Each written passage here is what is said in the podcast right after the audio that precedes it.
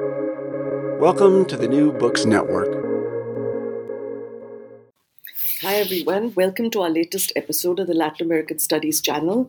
I'm your host, Minni Sawhney, and I'm a professor of Hispanic Studies at the University of Delhi in India. Today, we're going to be talking about a book by Rebecca Janzen titled Unholy Trinity State, Church, and Film in Mexico, published by the State University of New York Press in 2021. Rebecca Janzen is Associate Professor of Spanish and Latin American Literature at the University of South Carolina. Her present book deals with film and religion in Mexico, and she sees, says in the introduction that her aim is not to promote religious devotion, rather, it is to research how films critically engage with their context through imagery. Her book is moving to a telling destination. But first, Dr. Janzen, tell us about your personal trajectory and educational background, as well as how your interest was awakened in Mexican Catholicism. Well, first of all, thank you so much for having me on your channel. Um, and it's wonderful to be able to meet you virtually today. So, as you said, I'm at the University of South Carolina in Columbia, South Carolina. And I have been a professor for nearly nine years. Um, I was a professor for four years at Bluffton University in Ohio, also in the United States. And in 2017, I started at my current institution. Um, and in this time of being a professor, as well as in my PhD, which I did at the University of Toronto um, and completed in 2013, I've always been interested in the in the theme of religion, how it appears in literature, particularly, uh, was one of the starting points of my dissertation, even though that is not how it ended up. Um, and then in my project on Mennonites and Mormons, but again, that was really focused on like um, specific groups of people in Mexico who are definitely not the majority religions in the country. Um, but uh, when I was in Mexico, which is, I talk a little bit about this in the introduction to my book, is that it's religion is um, different there than it is in my home in Canada. I'm from Ottawa, uh, Canada's capital. And in Mexico, there's images um, or like statue representations of religion anywhere and everywhere, and churches um, are open to the public. So it's a little bit more present. Of course, that also has to do with how people live their lives um, more in the private sphere of their homes, where I'm from, uh, versus more space in public areas in Mexico. But you know what? Why are people religious? Why are people doing any of these things? What does it mean? What does it mean when in one place um, more rituals occur in public? And what does it mean when in in Mexico, particularly, although this is certainly common in other countries um, and in traditions outside of Catholicism, it's like, why are there these official things that the religious leaders are telling you you should be doing in order to live a good life and end up in the place that you would like to end up in in the afterlife? Um, and then why are people doing these other things? Or why, for example, in Mexican Catholicism, um, is connection with saints particularly important and the virgin mary particularly her apparition as a virgin of guadalupe that that's much more important than um, in some cases the sacraments that catholic leaders tell catholic people are the most important. Um, and i think that because all of this even though the majority of mexico is catholic on a census might not necessarily be particularly religiously devout um, in their personal lives that there's a broad sense of respect or understanding that religion is just around um, and that it is typically one religion. And so, what did what happens when that is the context in a given country? So, I wanted in this book, I wanted to move from the super specific uh, groups that I talked about, the Mennonites that are related to my own background, um, and Mormons who I have come to know and understand their religious tradition, um, as well as having Mormon friends and colleagues, that those are pretty small expressions to move to something bigger and how it appears in one type of culture in film rather than in um, archival documents or literature or kind of snippets here and there. And what we can use these films and this majority religion um, as well as minority religious practices that are represented in film, what can that really tell us about Mexico? Uh-huh. Okay, so, uh, you detail in your book how the state in Mexico has been remarkably active in creating new institutions to train filmmakers, and yet the films are critique of, you know, the quote, the hand that feeds them, so to speak. Tell us about this phenomenon. This is something that I have found fascinating throughout my research in Mexico. And that when I talk about this with my students, um, I think is a crucial part of understanding how a country that has a communist background like Mexico, although certainly not in the sense of the Soviet Union or East Bloc countries, um, that there's an impressive funding of culture that we don't have the same familiarity with. And so the Mexican state is deeply involved in funding the film industry and in training film directors and in funding film schools, either uh, film training at the National University or the Centro de Capacitación Cinematográfica. So the, I guess, workshops for film training. Um, and of course, that looks different in different time periods that I discuss in the book. But the most important part is, to me, is that um, in every time period in Mexican history, even in the neoliberal era where uh, the government, where government grants make it explicit that a person can must seek alternative sources of funding in addition to um, federal government or state government grant funding, is that the state, not in the sense of Mexico's uh, types of government that are lower than a federal level, but in a broader sense of all of these entities that are vaguely related to the government and that succeed in holding a certain type of power and influence over the population, that this is always there and it's always in the background of film funding, uh, be it in art films that I look at in chapters two and three of the book, or in these massively popular films that I look at in chapters one and two. Um, and that um, filmmakers and actors also are part of systems that are created when there's this type of broader funding uh, through the government, through different types of unions and unofficial star systems. Um, and this is not, of course, uniquely Mexican in terms of its background, but the way it manifests, of course, differs across times and across countries. And yet, the films that I'm looking at, when I'm examining this religious imagery, I'm talking about how they're using like representation of a priest to criticize a president. Um, but the priest would be a recognizable leader and easier to criticize.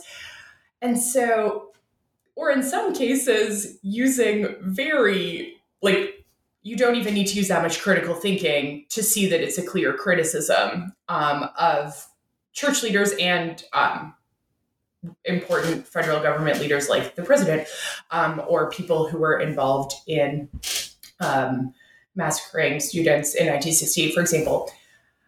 So to me, that's really curious. Like, why and how did they manage to do this? Um, in some cases, it is much more subtle. In other cases, perhaps the audience was not so great, or perhaps the government did not expect when they were giving money for this film that the audience would be great.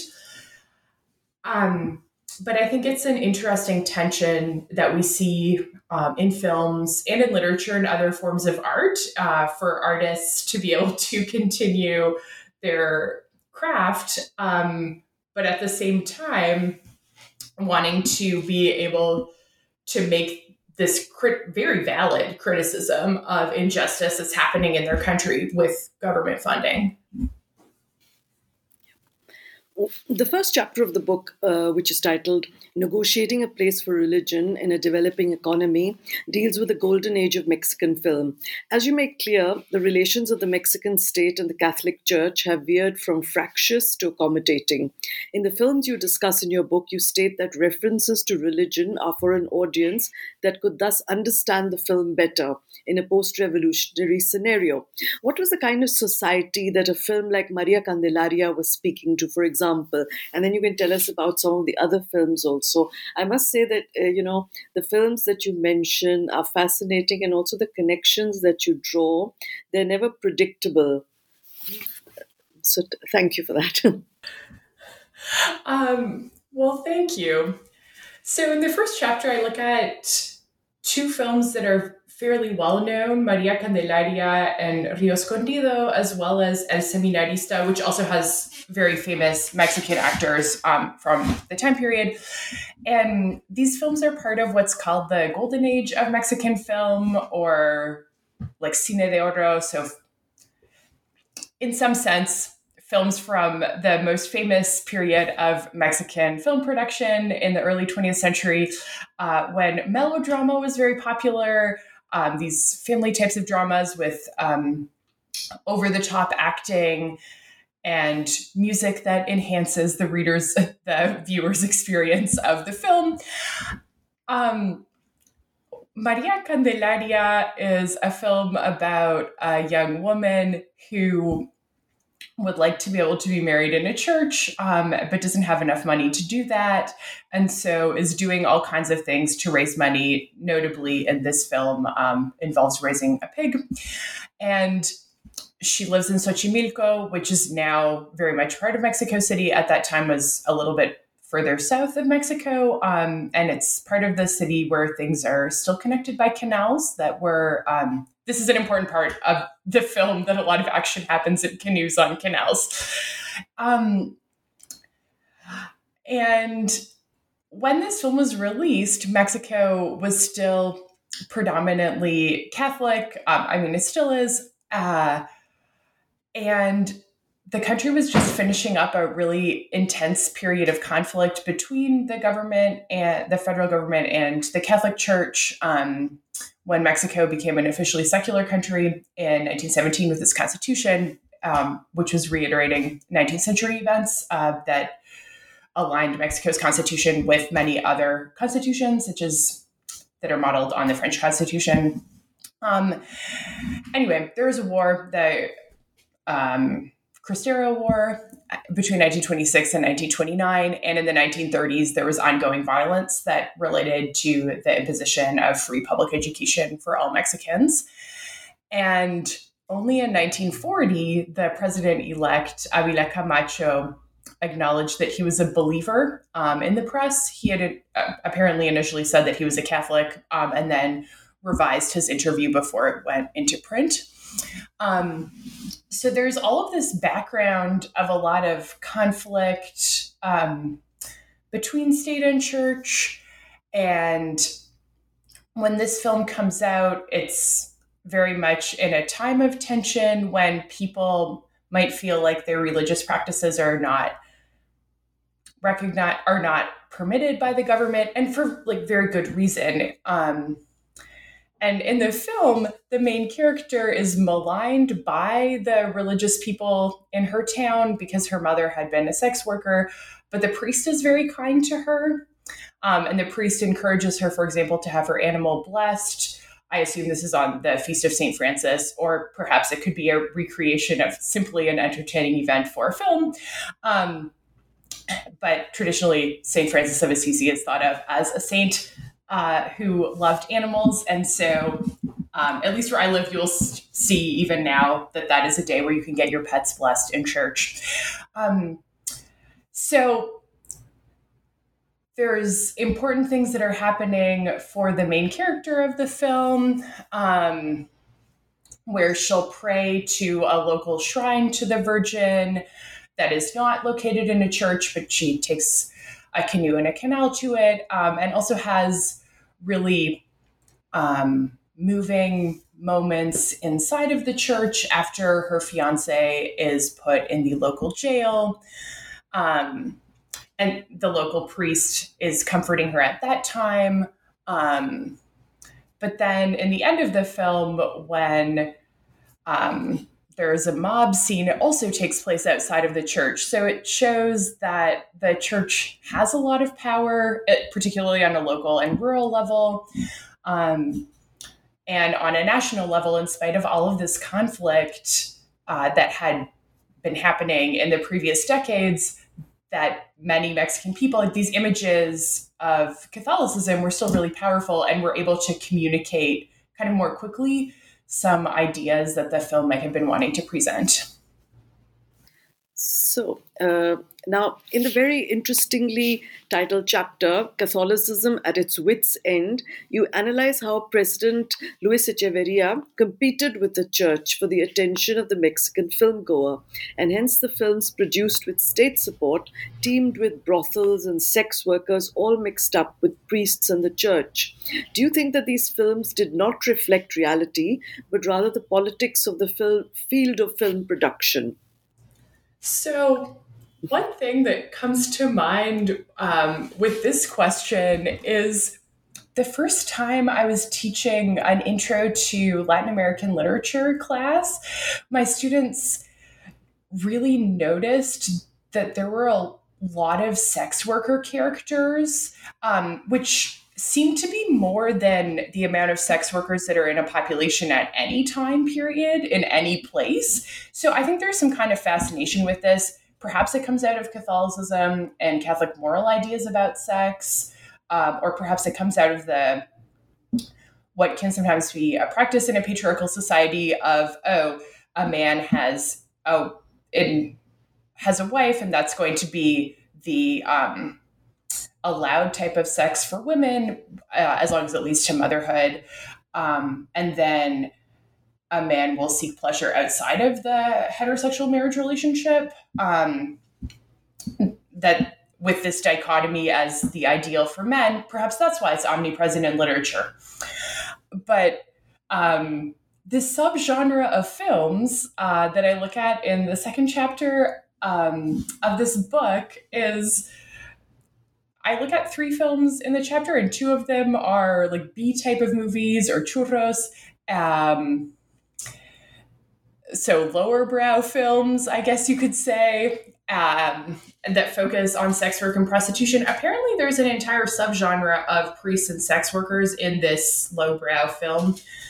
Um, and of course, priests are not supposed in the Catholic tradition um, in Mexico are not supposed to be having any type of sexual relationship with anybody. So I think the prohibition element um, makes it more interesting for viewers, and perhaps that's why um, they're m- more common than I can imagine. That, well, I have no proof one way or the other um, about whether this kind of thing was happening. But it makes for good films when everyone knows that it's not supposed to be happening. And so, uh, like the thrill, but not very racy type of film, um, means that it can be viewed more broadly and be entertaining for everyone.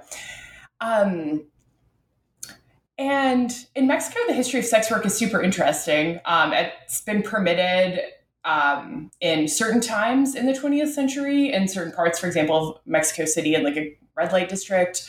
Um, but of course, always with the tinge of the idea of sinfulness or doing something wrong. Um, and of course, it would be the woman, never the man buying sex. Um, and of course, that would be the only kind of sex work that would be happening. Um, and then the good moral people um, have the idea that they need to rescue the women who are sex workers.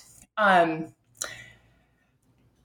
and I think they show us that, I mean, they show us a lot of interesting things. So one of the films really is about this rescue idea, Las Chicas Malas del Padre Mendez, um, which is apparently which is a film that is based on a true story of a young priest in Micho- in the state of Michoacan in Mexico, um, who wanted to do something good in his community, uh, in his work as a local priest, and so worked with some nuns to set up a type of rescue mission. Um, and over the course of the film, um, you know, mm, he gets the nuns to do all of the work. And also, one of the main characters um, who became pregnant after having sex with her boyfriend and then kind of went down the classic um, plot line uh, into a life of sex work, um, married her boyfriend at the end of the film, and the priest presides over this marriage. So it's in a Catholic church, so that is the ideal type of marriage. Um, even though in Mexico, you need to be married in a religious and a secular context for it to be legal. Um, the religious context only counts for the religious part, no matter what religion it is. Um, so there's that film where it's truly a rescue. And then the other film I look at plays with this idea of rescuing, um, where um, the sex workers in the film actually rescue a priest. So there's two women who are in a car. Um, and they're driving with their clients somewhere and they see this man at the side of the road and they're like, oh, we should rescue him. Like, people shouldn't be at the side of the road, which seems like a good thing to do. Um, and so they bring him back to their brothel and um, he recovers there uh, and they like find an ID card in his pocket that leads them to believe that he's a priest. Um, it turns out in the end that he's not actually a priest, that he had not um, been able to be ordained um, or had never finished seminary. But throughout the film, you see these women like feeding him. One of them leaves her bedroom so that like he can recover there and he'll hear their confessions. So he's doing the things that priests do, although normally confessions of, are not taking place in a bedroom. Um, but the scenes where he's in this woman's bedroom, you also see that there's like a crucifix, and above the woman's closet, um, there's an altar, and in a very, to me, it's um, the best of like a personal altar because it's the saints and the virgin that are meaningful for her. And then there's lights that are flashing like what here we would have as christmas lights but um so it's just playing with the idea of who can be rescued and who is actually the one with power in this context. Um in that context i think it's the madam who has the most power um, over the women who are working um, and she's the one who gets to decide if the priest is staying or if he's going and um, kind of finds a doctor on the side for him.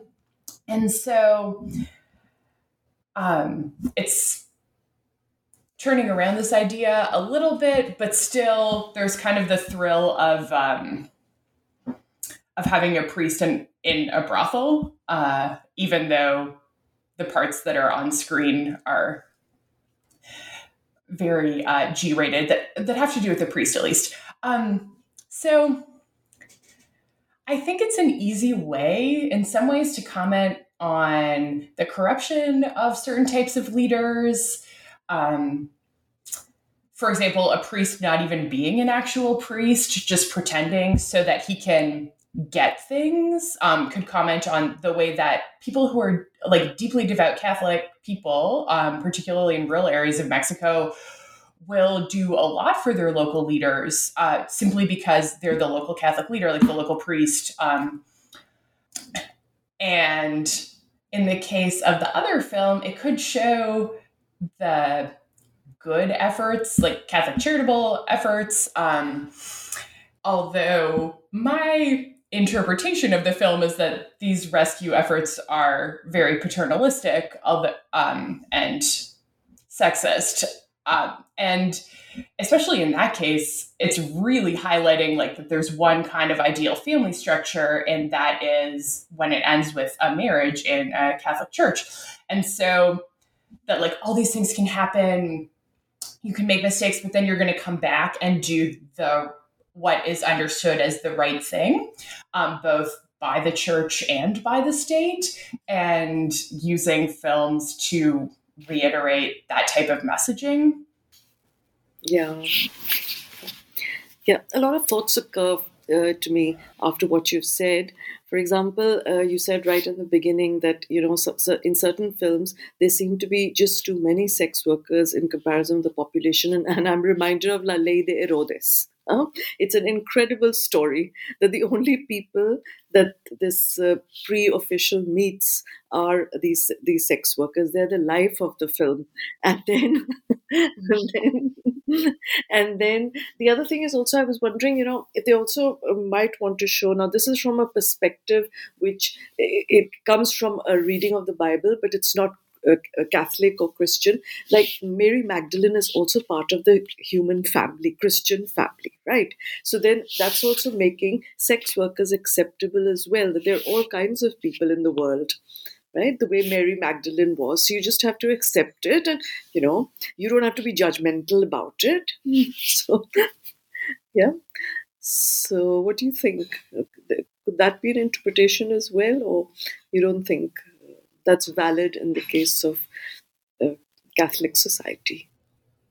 I think it is because, according to Catholic tradition, although it's not present in the Christian New Testament, um, there's the really strong idea that Mary Magdalene uh, was a prostitute um, and conflating her with another um, female character who like breaks uh, jar of perfume on Jesus's feet. Mary. And Mary, no. No, it's not that Mary. It's someone else. I was just reading a book about um, different women and their interactions with Jesus, and so I, I really think that the best message you could take from this is that they're like, oh, these are human women doing a job, and that we should be less judgmental. I think, especially in the case of Las Chicas Malas del Padre Mendes, in spite of my cr- criticism of it as being paternalistic, one of the messages is like, oh, these are people, and criticizing uh, more traditional views uh, that would denigrate these women. Um, yeah, it's a more, it's like a kind of inclusive idea of society. Yeah. Mm-hmm that that there are all kinds of us and also that the you know the proper little misses are not really that that's that's what Mexican films also try to tell you that when the proper little miss has her moment, she does, or she also does what the other one. I thought, um, you know, and also the other thing is the machismo of the Mexican male is always privileged in these films. It all centers around the man. you, you see, he's it's not except La Ley de Herodes, which is a woman centric film, but. Uh, yeah, I think, um, like in both of the films I look at in this book that deal with sex work and priests, like there's way more female characters, but do I even know what their names are? Um, I mean, I could only find their names because I read criticism on the film, like they're not having conversation where they're named, um, or besides like one nun who works very closely with Padre Mendes, that the man is the star in both cases. Um, even though, of course, women have a world outside of men, that is not uh, like in in both films. It's pretty clear that there is something happening outside of the priest, but it's not on the film at all because it's not considered to be important. Mm-hmm. Okay. So now, uh, in the third chapter, you talk about the complexity of Mexican Catholicism, the multiple religious heritages, and also how religiosity in Mexico takes important symbols from various origins pagan, Jewish, Mexican. A film like Novia que te vea discusses anti Semitism in Israel. Tell us about these varied strands of Mexican cinema. Um, so, the last chapter of the book, I look at three films Novia que te vea, uh, Ángel de Fuego, and El crimen del padre Amaro. And so, to answer this question, I'll talk about Novia que te vea, like a bride, and Ángel de Fuego, or Angel of Fire. Um, as part of what was happening in the 1990s in Mexican film, um, where films began to show a little bit more of a varied religious landscape. Um, this is in part because of a greater recognition of more types of religious expression beyond Catholicism or any type of Christianity. Um, but maybe this is simply because there are fewer devout Catholics in Mexico, uh, not necessarily that the in terms of numbers of faithful religious people or people who would check a box on a census has really increased percentage wise.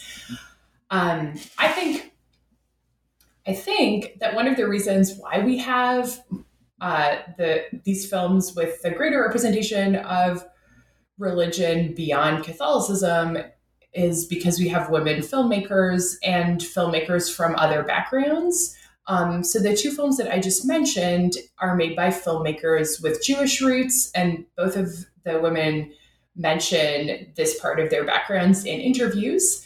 So Guita Schyfter, who directs Novia que te vea, and Dana Rotberg, who directs Ángel de Fuego.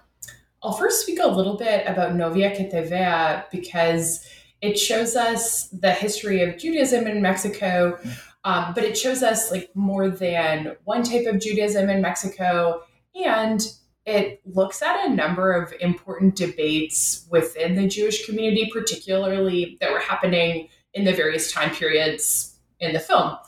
Um, I think it's a great film for a lot of reasons. It portrays Judaism, um, Ashkenazi and Sephardic, so from Central and Eastern Europe, uh, and then from North Africa and the Middle East, uh, and how Jewish people from both of those geographical locations ended up in Mexico, if starting in the 19th century uh, and moving on through the 20th in response to different types of anti Semitism in the places where they were living before they came to Mexico.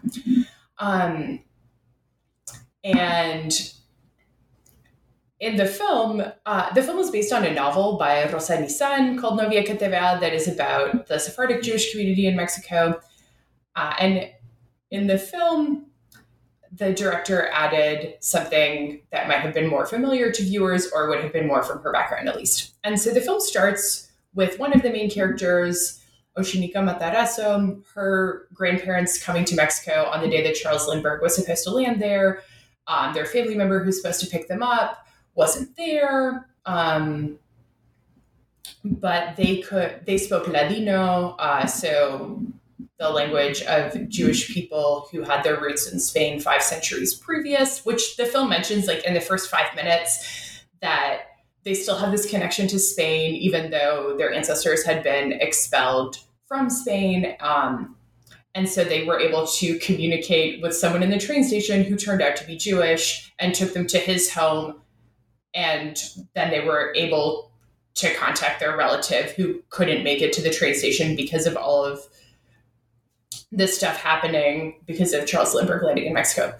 Um, and then it moves through the childhood of the two main characters, Oshi Matarazzo um, and Rivka Groman, um, and their experiences of casual and deliberate anti Semitism um, in their childhoods, in their youth, where they meet um, their experiences in a Zionist um, socialist youth camp, um, like a summer camp youth group type of thing, uh, the Hashomer Hatzair, and then as adult women, where one of them has married a Jewish man and one of them has married a Catholic man, um, who but has a Jewish family, and it ends with that, that sounds um, it ends in a synagogue. Um, and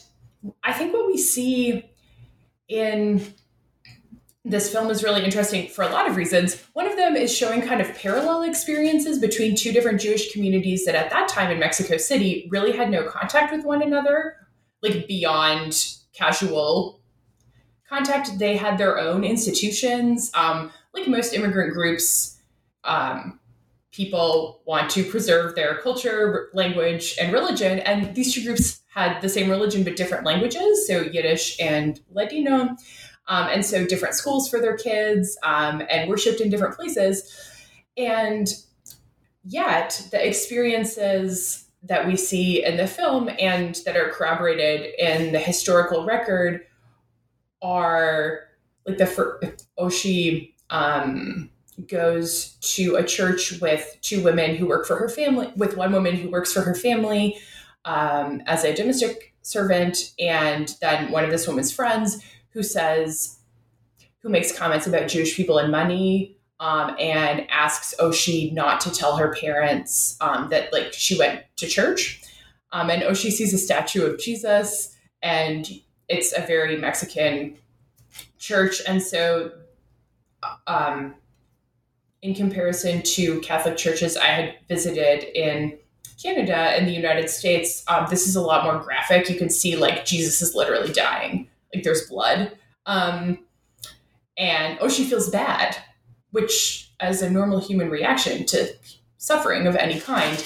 Um, and that that would be her reaction. And then later on in the film, there's a representation um, in a play of the crucifixion of Jesus uh, and during Holy Week, which is common in some parts of Mexico, but it's saying that Jewish people killed Jesus, which again is like a classic anti-Semitic trope um, that she's experiencing, and her friends, uh, in quotation marks, are like, "Oh, well, they don't mean it," but we know that when people have these attitudes that are saying so casually, um, the things that are the types of anti-Semitic violence Jewish people experience are only going to be exponentially worse. Um, in and the film manages to capture all of these more casual, kind of everyday things. There's a scene where Rivka is meeting her boyfriend Saavedra's family for the first time. Um, and she really tries to reframe. Um, they ask her, they call her by the wrong name. Um, so Rivka would be a, name with Hebrew roots. Um, and they try and make her name Spanish. And then a family friend asks like about the Jewish community in Mexico and this idea that they're overtaking Mexico.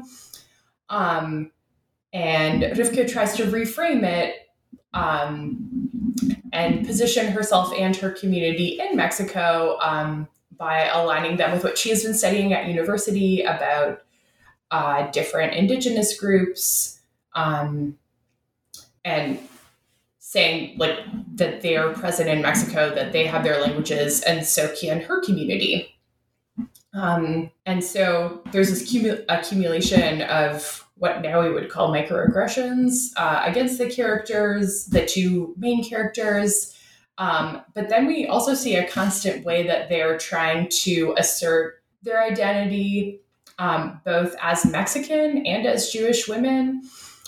Um, there's other instances of this um, where we see, for example, Rivka's uncle, Mayer, um, who survived the Holocaust. Uh, he had, according to the film, been in Treblinka, and he refuses to go at, um, to the, his local synagogue with the rest of his family, even on the Yahrzeit, so the day in the Jewish calendar that marks like the year anniversary of someone's death based on the day they had died in the Jewish calendar.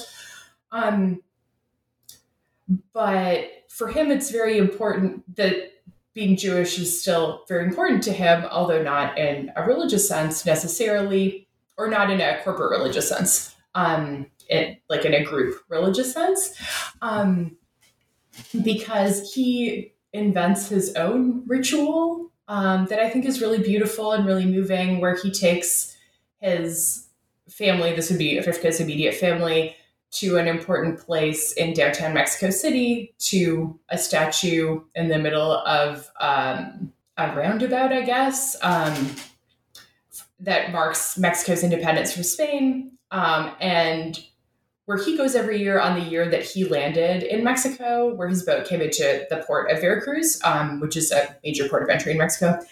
And so he goes there every year and has a wreath that is like the kind that um, you might have at a funeral, but it has a Star of David on it. And so this is obviously connecting something very Mexican. This is a like how they have flowers at funerals or for commemorations of many kinds. Although, and then also something that is very particular to his own history and why he came to Mexico seeking a place where he could live his life and practice his religion or not practice his religion however he wanted.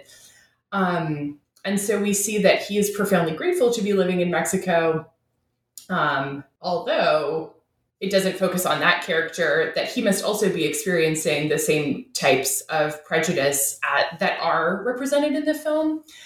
Um, another question, or another part of the question uh, that you asked was about the question of Israel. So, um, parts of the film are from the 1920s, and parts are from the 1960s, and then parts are from the 1980s. And so the parts that are in the 1960s, this is when Israel uh, was created in 1948 as um, and so when the actions in the film were taking place, it's relatively new.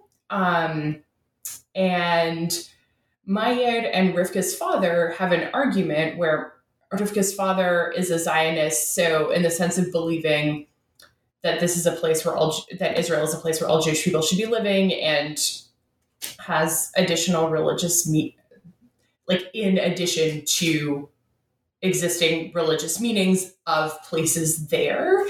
Um, whereas Mayer believes that it's important to seek integration where you are. Um, that that will be the best path forward. Uh, that will allow Jewish people to live their lives, um, ideally without experiencing significant anti-Semitism. Um, and then in the Zionist youth camp, um, which reinterprets Jewish history through an extremely socialist lens um, that talks about the bourgeois and proletariat Jewish people. Um, and they're like teaching kids that this is how Jewish history should be, that that's also a strain of thought that I think, at least now um, in the 21st century, we don't think about as much as being a current of thought associated with Israel. Um, that in addition to the Zionism, that there is a socialist element of that, and that in the film, the characters are trying to use the socialist part of something related to their religious tradition um, to connect with socialist movements that were happening in Mexico in the 1960s. So the young people in the, the two main characters in the film and their friends and people they're dating um, use that as a way to connect to the broader youth movement in Mexico at the time. Um, so there's really a lot happening in this film. Um, and it's, um, I think it's really beautifully done because it shows um, the family structure in two similar but different uh, communities and also touches on really important questions of like who gets to belong in Mexico and the casualness that people make types of anti-Semitic comments and that having it on screen that people can see, I think makes it harder to ignore. Um, but I think also this film, um, being made by a Jewish filmmaker, does something that films perhaps made more recently or perhaps made by non-jewish filmmakers might not be able to make as easily which is that anti-semitism and criticism of the israeli government are not synonymous um, or criticism of zionism um, are not synonymous. And it through the different scenes in the film we can see that really clearly um, and i think that's really important mm-hmm. Okay. So, uh, El Crimen del Padre Amaro has been such a talked about film. You say it's a kind of allegory where the church is a synecdoche for the nation. Explain to us what you mean and how the narco world and the church are shown to be colluding here in the last few minutes that we have on the program. Oh, yes. Um, this is the other film that I could talk about for a long time. Uh, so, it's certainly the one that has the most publications. Um, so when I was looking um, in the Archivo de la Cineteca Nacional in Mexico City, the wonderful archives there have collected press clippings or um, kind of cultural magazine articles or newspaper supplement articles written about Mexican films. And for most of the ones it, that I study, there's a few or press um, releases for when Maria Candelaria was re released uh, several decades after, like kind of remastered when the original film was found. Uh, for El Crimen del Padre Amaro, there were three giant folders. Um, So, this film was very controversial when it came out. This film is about one priest who's in charge of a group of local priests, and this priest over the other priests um, does private baptisms for men involved in drug trafficking and for their families. And when he gets sick, he receives specialized medical attention from them. Like he gets a private helicopter that will take him to a hospital. And I assume that they're also paying his bills, although the film doesn't show that. Um, it also shows us a priest who abuses a young girl in his congregation and a priest who's involved in a rural campesino community, um, kind of like the comunidades eclesiales de base or Christian based communities uh, that were popular in Central America and in Brazil uh, in the 1970s and 80s. And it's that priest that is defrocked because of his leftism, not the priest involved very closely with drug trafficking or the priest who is uh, the criminal, like uh, Padre Amaro.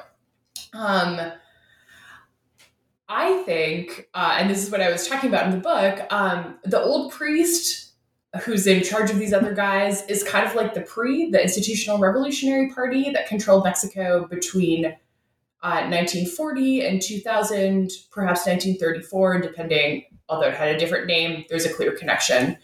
Um, but because it had held this power for so many years, where there'd be a different president, but the same political party manipulating elections and so on, um, it was deeply corrupt uh, very allied with unions that were funding um, filmmakers, cultural sphere, um, also close alliances with people who also may have been involved in the sale of narcotics. Um, the young priest, Padre Amaro, is the newer face of neoliberal governments with better looking leaders who were well prepared to talk to the press, but were really just as bad or worse than their predecessors. Um, and the third option of leftism is getting totally sidelined and is the one that's seen as bad, even though in the film, at least, it's the one where a leader is actually trying to serve the community that he has been assigned to be the priest of. So, this could be a commentary on a lot of problems in Mexico in the 1990s. So it could be on electoral corruption, which is well documented in Mexico, uh, not only since the 1990s, but certainly then. Um, it could also be a criticism of various left leaning political parties um, for bowing out or accepting elections that were against them. Um, although I would say that happened later in like 2006. Um, so that is my reading uh, that the film is foreshadowing what's going to happen in Mexico. Um, it's worth noting also that the film was written by Vicente Leñero, or the film script, uh, who's well known as a Catholic um, screenwriter, novelist. Also, um, he wrote popular plays, uh, but they were very critical of the Catholic Church. Um, he wrote an adaptation of the Gospel of Luke to 1970s Mexico. Um, and I think he was very um, saddened by the way that the official Catholic Church in Mexico completely maligned any movement towards leftism or um, alliances with broader Latin American theologies of liberation. So, idea that the Christian message is specifically for poor people and privileges them, um, called the Option for the Poor. That there were bishops in Mexico who were in favor of this, particularly in the states of Cuernavaca and Chiapas, but they were completely shut down and shut out of um, holding any further power. And so it's also a criticism of that that the Catholic Church would prefer to mm, return to its pre-revolutionary close relationship with the state rather than um, returning to its central religious message or what this screenwriter in interviews um, has talked about as what, as what he believes is the central message. Um, so I think that this film, because it's from the 1990s, is only showing a really small snippet of collusion between the church and the narco world. Um, but I would say in more recent decades, um, as church leaders are powerful men, like Catholic church leaders are powerful men in Mexico, um, and people who make a lot of money on drug trafficking or people who make a lot of money on the security theater that we all subject ourselves to because of the supposed danger of drugs, um, that there is certainly more collusion, and that this, with like its few hints at showing how men involved in drug trafficking are manipulating leader, um, Catholic leaders, like doing favors and then expecting favors. Um, that it's a small snippet of what will happen in the following decades. Mm-hmm. Okay, thank you very much, Rebecca Janzen, for this wonderful talk and also for your very informative book. I really enjoyed reading it. And also, you know, the interesting part is how you've covered such a wide spectrum spectrum of films and then put them in these chapterizations where, which are all your own. And like i said very catchy titles catholicism at its wits end and hmm, uh, so thank you very much and i wish you all the best for the book as well and i suggest and recommend it to everyone uh, here. Thank you very much